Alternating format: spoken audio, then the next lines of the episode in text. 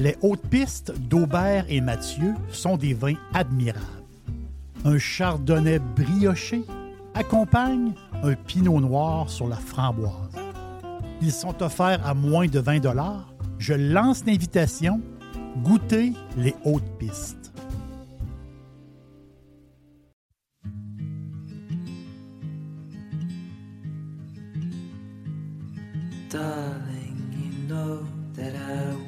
Things to go our way.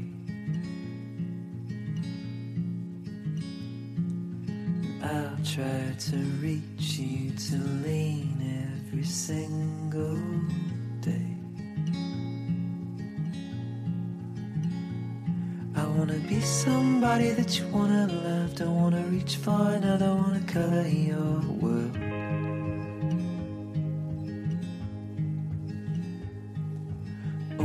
Je suis à Paris et je regarde vers l'est. Euh, c'est ma direction. Je m'en vais à l'est. Je, dois faire 140, 150 km vers l'est. Euh, Je m'en vais en, Champagne. Euh, je, veux vous parler un peu de la Champagne. C'est une tradition qui date de l'époque des Romains. Donc, il y a du, il y a du raisin là depuis très, très longtemps. Beaucoup plus tard, au Moyen Âge, euh, le jus, euh, le vin qui était tiré euh, de la vigne était béni par le clergé. Donc, la ville de Reims, la ville d'Épernay, on va le dire, c'est comme c'est que ce vin-là servait à des, à des moines, servait pour faire la fête. C'est du monde qui aimait ça prendre un coup pas mal. Euh, le clergé euh, s'est amusé euh, beaucoup. C'est drôle de. À un moment donné, j'ai lu dans un livre que Champagne, au début, à cette époque-là, Champagne voulait dire une genre de terre infertile. C'est là qu'ils envoyaient les moutons paître. C'est une espèce de, territoire. donc, c'est, c'est loin de Paris, mais c'est pas si loin que ça. Donc, c'est là un peu qu'on. C'est un peu une espèce de- de- campagne proche ou campagne un peu éloignée. C'est là que, c'est là que les animaux euh, euh, allaient paître.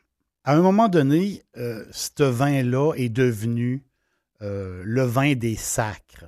Ce que je veux dire par là, c'est le vin officiel des cérémonies religieuses, le vin officiel des couronnements des rois, euh, un vin de fête, un vin de rassemblement. Et aujourd'hui encore, c'est, c'est comme ça. Le champagne veut dire quelque chose. On, va ouvrir une bouteille de champagne.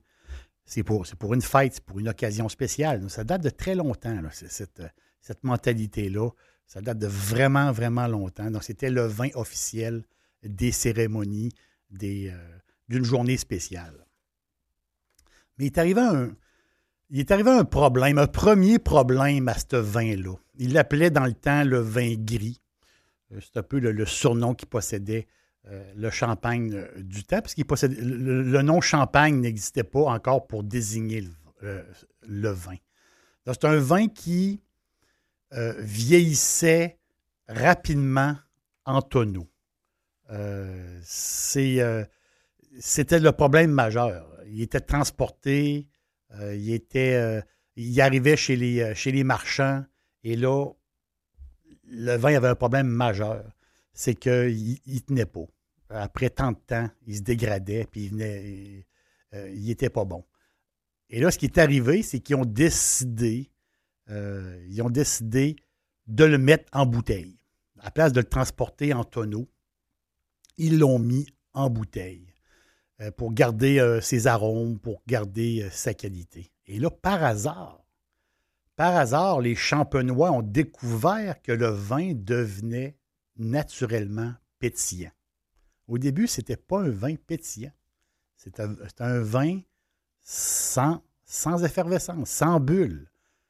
C'était, comme ça. Et c'est le, hasard qui a amené que ce vin-là, euh, qui ont découvert que le vin, quand on le mettait en bouteille, devenait euh, pétillant. Le problème majeur, c'est que les bouteilles explosaient pendant le transport. Donc, euh, transporter en baril, pas de problème. Euh, on s'entend-tu que le transport était assez compliqué dans le temps. Et là, en bouteille, les bouteilles explosaient parce qu'il y avait du pétillant. Il se formait un pétillant naturel euh, dans, les bouteilles. C'est là, là que dans l'histoire du champagne entre le moine bénédictin Pierre Pérignon. Don Pérignon. Ça vous dit quelque chose? Don Pérignon, le champagne. Don Pérignon, le don, c'est, un titre de noblesse. Euh, dans le temps, on donnait un titre de noblesse. Les Espagnols, les Espagnols ont beaucoup de titres de noblesse comme ça, comme Don Juan, Don Pérignon. C'était, euh, c'était son titre. Et lui, ce gars-là, a créé, ce gars-là a travaillé sur la méthode champenoise. Donc, un assemblage de trois cépages, euh, les bouchons de liège particuliers, les bouteilles en verre épais, pas des bouteilles normales, des bouteilles beaucoup plus solides, la forme de la bouteille et l'entreposage aussi de ces bouteilles-là. Et c'est lui qui a euh, c'est lui qui a travaillé sur le sur la mousse aussi, par du champagne, pour avoir une mousse régulière, pour avoir un produit qui, se, ressemble, tout le temps, qui soit euh, toujours pareil. Donc, c'est Don Pérignon. C'est ce moine euh, bénédictin-là qui a travaillé, qui a euh, vraiment travaillé sur le pétillant et pour que le produit soit, parfait. Au 18e siècle, c'était la folie du champagne. Vraiment. le, vin, le, vin de fête est encore plus festif. Les bulles, le monde aime ça. Et là, c'est là que débutent les grands noms euh, du champagne. Donc, Claude Moët, euh, Florence Louis Heidsiek, Perrier Jouet, Bollinger, Pommery et bien sûr un, grand nom du champagne, Nicole Ponsardin. Nicole Ponsardin, c'est la femme de François Clicquot. Dixili, c'est mon poulet frit préféré. Chez Dixili Charlebourg, vous allez être reçu par une équipe formidable. Le restaurant offre beaucoup d'espace à l'intérieur comme à l'extérieur avec son vaste stationnement. Un poulet frit débordant de saveurs tout à fait extraordinaire. On vous attend à Québec, Dixilly, Charlebourg. Clicquot, lui, il était, a hérité du domaine de son père, un grand domaine champenois. Et euh, il s'est marié avec Nicole. Et à un moment donné, euh, François Clicquot décède cinq ou six ans après le mariage. Et là, la veuve, Nicole Ponsardin, la veuve Clicquot, elle, a décidé de continuer seule la direction euh, du vignoble. Elle est devenue la première femme d'affaires à diriger une maison euh, en Champagne.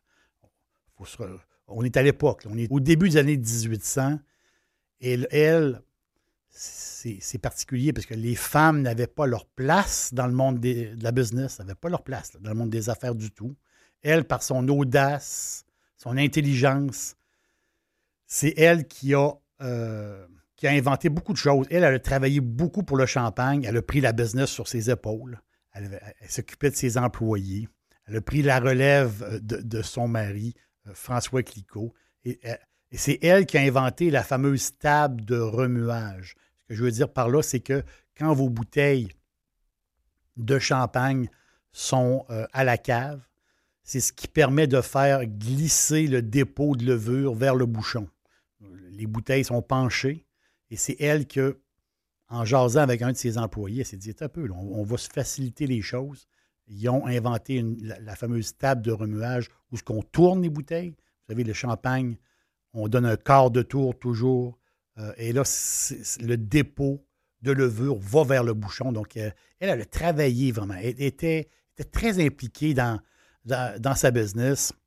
Euh, c'est elle qui a donné les premiers millésimes au champagne. Donc, commencer à mettre des dates sur les bouteilles de champagne.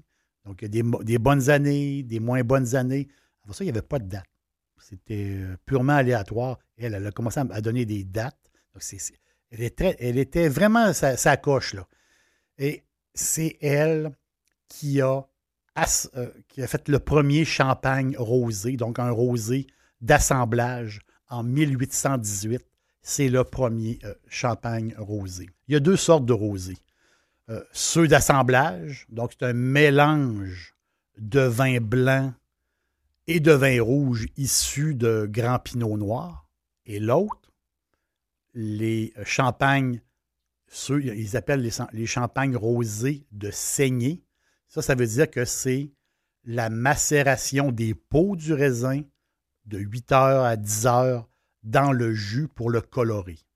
Un, c'est un mélange de vin et l'autre, c'est une macération. Donc, il y, a deux, il y a deux méthodes pour faire le champagne euh, rosé. Que le champagne soit jeune ou vieux, que le champagne soit de, saignée ou d'assemblage, euh, que le champagne soit construit à partir de raisins noirs ou blancs, peu importe.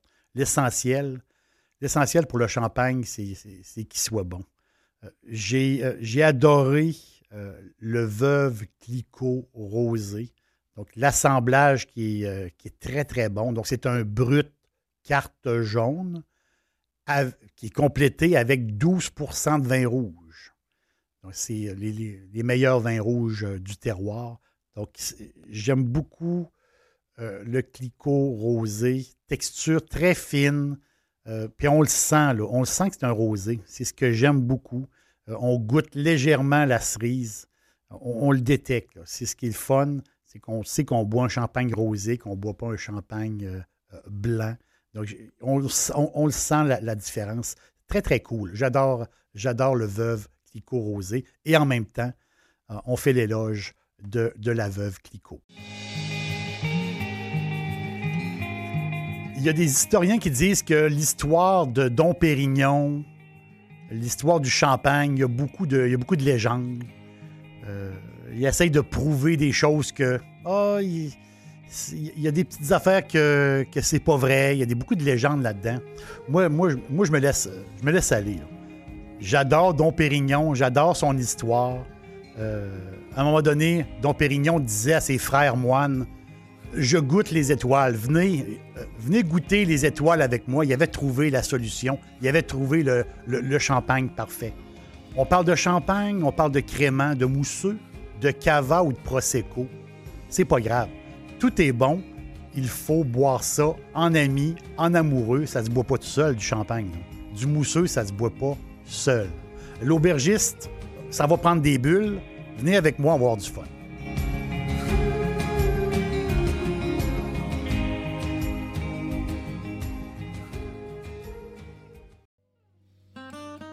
Les hautes pistes d'Aubert et Mathieu sont des vins admirables.